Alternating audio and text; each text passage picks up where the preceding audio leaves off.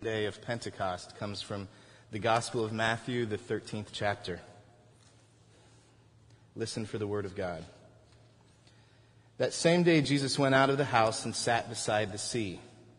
Such great crowds gathered around him that he got into a boat and sat there, while the whole crowd stood on the beach. And he told them many things in parables, saying, Listen. The sower went out to sow. And as he sowed, some seeds fell on the path, and the birds came and devoured them. Other seeds fell on rocky ground, where they did not have much soil, and they sprang up quickly, since they had no depth of soil. But when the sun rose, they were scorched. And since they had no root, they withered away.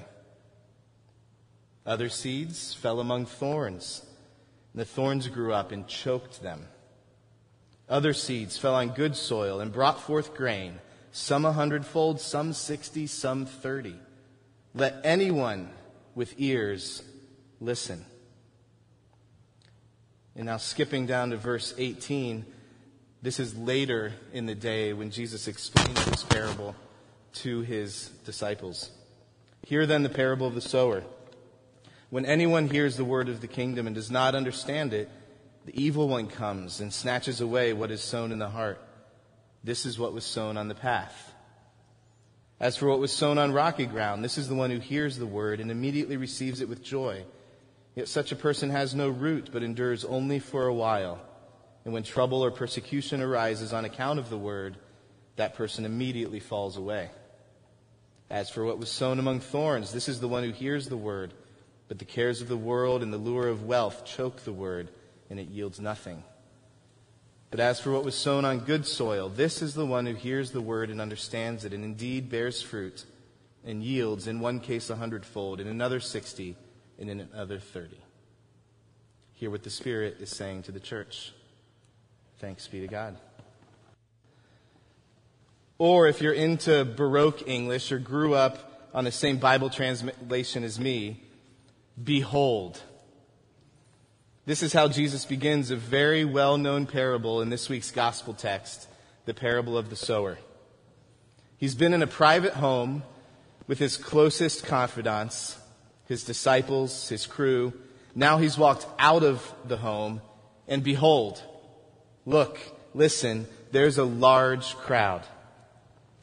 His popularity as a provocative preacher and miraculous healer are drawing more and more people. But this crowd is not his crew. Anyone could be in that crowd. In that crowd, there could be spies from the militarized state, operatives from the occupying empire, critics from the religious establishment. There could be Antifa and Boogaloos and Black Lives Matter activists and allies and accomplices. There could be militia and journalists and cops and clergy and undercover cops and undercover clergy. There could be families and cyclists and congresswomen and people going to work. The crowd was large, diverse, and unpredictable, as crowds can often be. So rather than contend with that crowd, Jesus finds his way to a boat and speaks to the crowd from the sea. Barbara Brown Taylor, an Episcopal priest and author, sees his figure swaying a little with each lift of the waves, his words full of life, and yet as hard to hold as a handful of lake. From the water, Jesus takes us down to earth, literally takes us to a story on the earth and in the earth.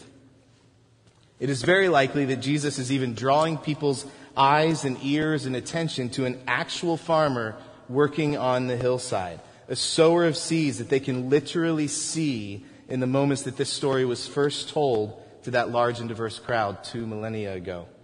So look and listen. I was taught when I was young that parables are an earthly story with a heavenly meaning. I think over time and even recently, I've come to realize that even more than that, parables are alive. They melt and mold to the moment and take on the life, the needs and hopes and pain and possibility of those who are listening. Parables are alive. They are cast across the earth. They break open. They push down roots. They bloom into fruit that feeds. These earthly stories with heavenly meanings are alive, so never hesitate to revisit an old familiar parable and relive its beauty, goodness, and truth. Look, listen, a sower went out to sow. You know, I think I used to feel shame about the thorns and the rocks and the birds. I used to feel the guilt when I was not growing enough or holy enough or faithful enough. I felt that if I was stuck or struggling with hurts or habits or hang ups, that the message of this familiar Sunday school story was basically get your soil right.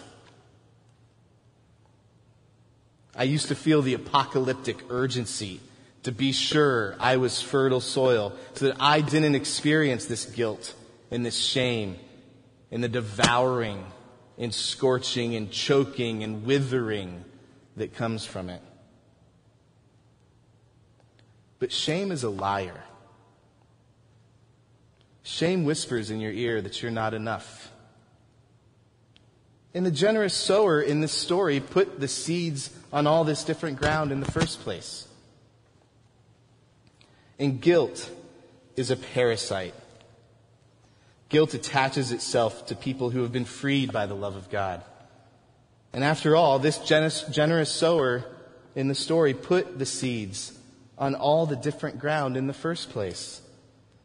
So not only does the perpetuation of shame and guilt make that reading of the text theologically pro- problematic and regressive, that reading also has a pretty low view of the sower professionally.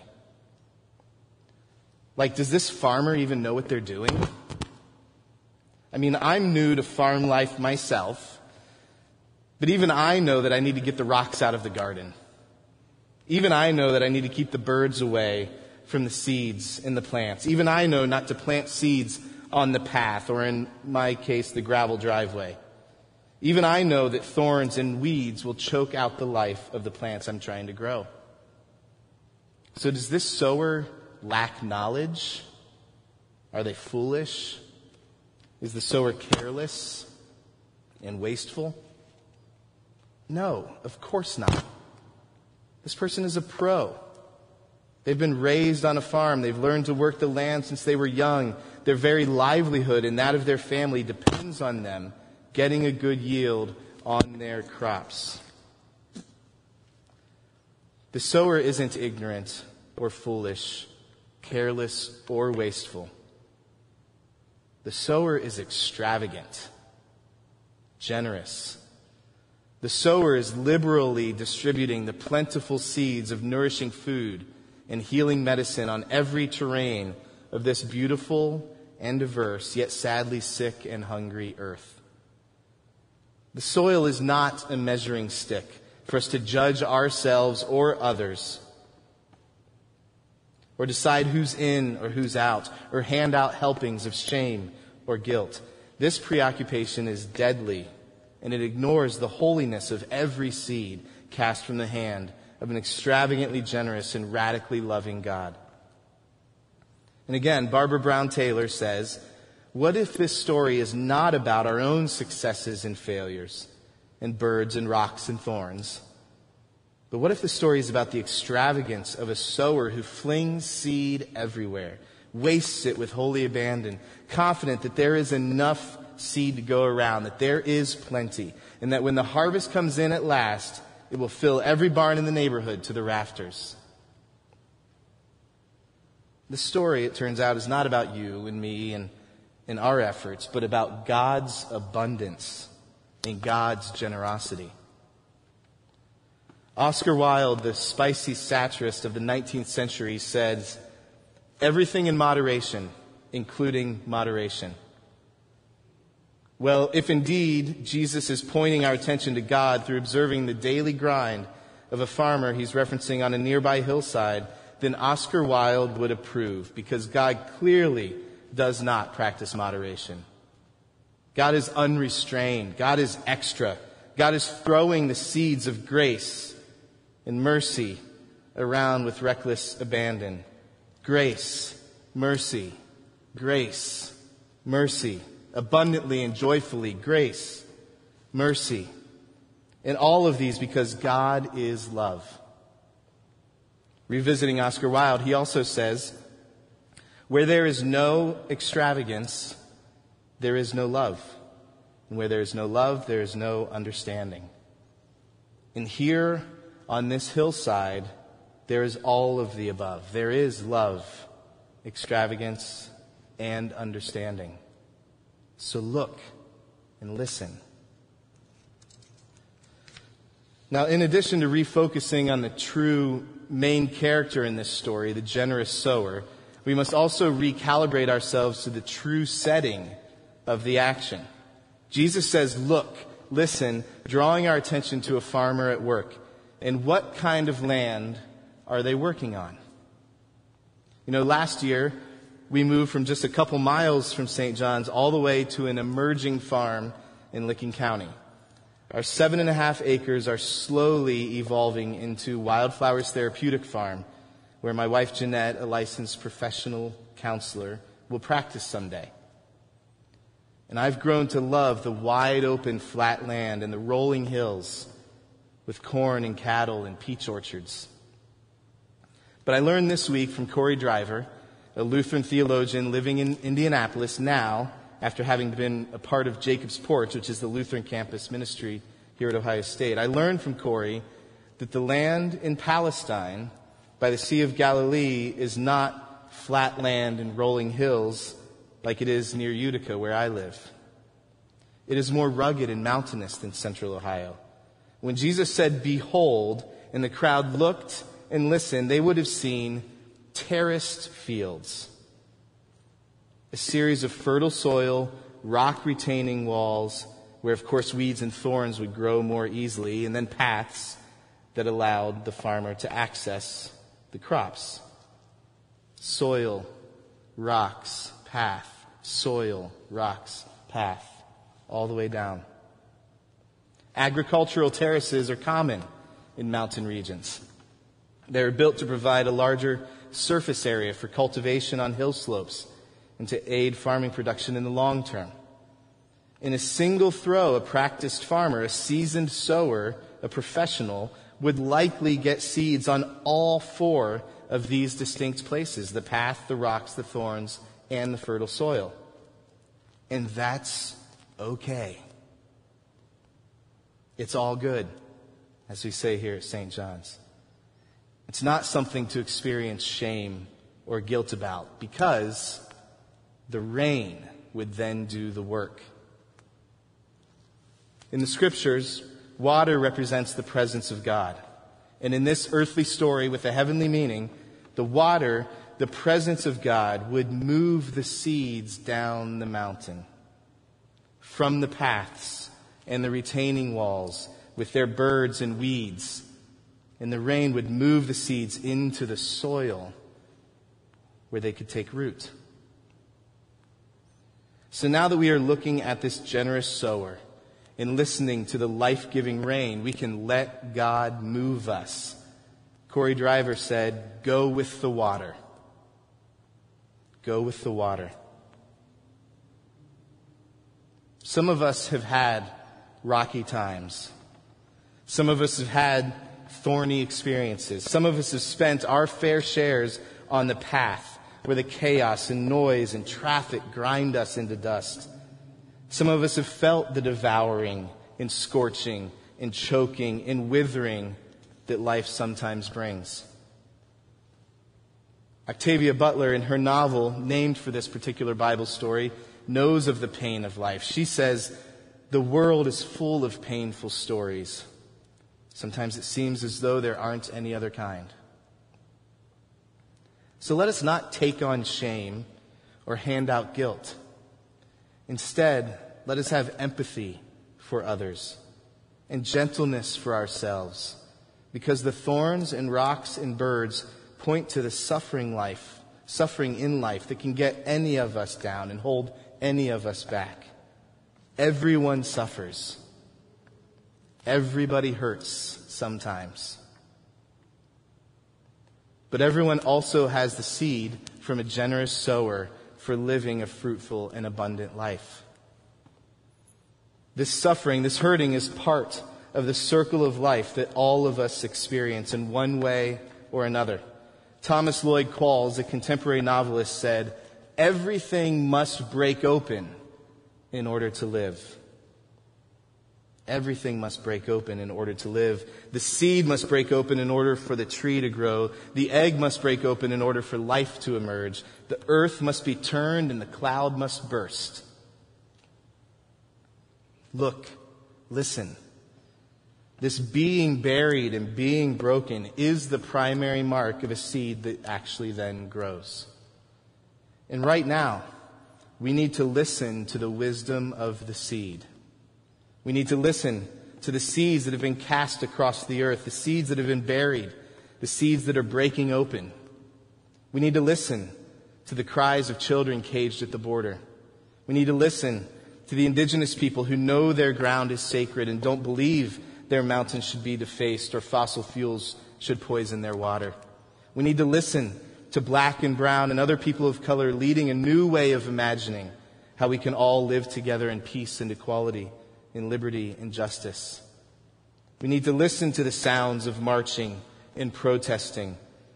Listen to the prayers for change to a system that has funneled some into scraping out life from rocky and thorny soil and funneled others into fertile ground just because of the color of one's skin. We need to listen to the wisdom of the seed. The storyteller swaying on the boat in Matthew's gospel is no stranger to this burying and breaking. Marcus Borg in The Heart of Christianity, a book that was recently studied here at St. John's in Pastor Ginny's Wednesday evening class, Borg says, if Jesus had only been a mystic, a healer, and a wisdom teacher, he almost certainly would not have been executed.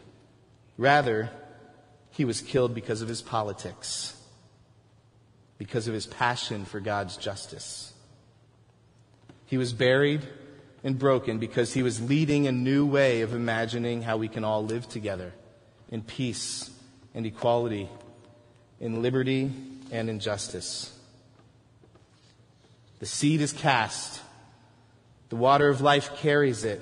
The seed breaks open. The root pushes and presses into the earth. And those we thought buried begin to rise up, rise up and bloom. Dinos Christianopoulos wasn't his given name, but he wrote under this name, taking on a surname that means Son of Christ. He was often criticized and ostracized by his community because he was gay. Christianopoulos said in the 1970s of his experience of being devoured and scorched and choked and withered because he was gay, he said, You did anything to bury me, but you forgot that I was a seed. Then the Zapatista movement in Mexico, fighting for the equal rights of indigenous people, picked this phrase up in just the last decade, and it began to show up in their sacred graffiti, which is still a powerful art form for carrying prophetic messages. Quisieron enterrarnos, pero se les olvidó que somos semillas. They tried to bury us, but they didn't know we were seeds. This image here is a mural in Columbus on East Main Street between Champion and Kelton. So check it out. Those who've been cast and buried and broken will rise up. It is a biological principle. It is a spiritual principle. It is the path of Christ. It is the message of our faith. Journalist Anne Shalmina observes that during difficult times, the metaphor of seeds holds particular emotional sway. The idea that those who have suffered immensely might help bear the fruits of justice later on has taken on global resonance. Resonance. Look, listen. The seed has a lesson for each of us. an ancient lesson that is also as fresh as the last breath you took. Just like the indigenous Zapatistas of Mexico, the indigenous people of the Great Lakes region where we live knew the spiritual richness of the seed. Robin Wall Kimmerer explores this in her book, Braiding Sweetgrass. She says, in native ways of knowing, human people are often referred to as the younger siblings of creation. We say that humans have the least experience with how to live and thus the most to learn. We must look to our teachers among the other species for guidance. Their wisdom is apparent in the way that they live. They teach us by example. They've been on the earth far longer than we have been and have had times to figure things out. Kimmerer continues, speaking of plants. They live both above and below ground, joining sky to earth. Plants know how to make food and medicine from light and water, and then they give it away. Hear that again. Plants know how to make food and medicine from light and water, and then they give it away. So look, listen. May you be seeds cast from the hand of a generous and extravagant God. May the water of God's presence move you through the paths and the thorns and the rocky walls. May you find yourself buried in the fertile soil May you break open so that your roots can go deep. May you rise up. May you bloom. May you make food for nourishment and medicine for healing from the divine light and water in your life. And then may you give it away. Look, listen. Amen.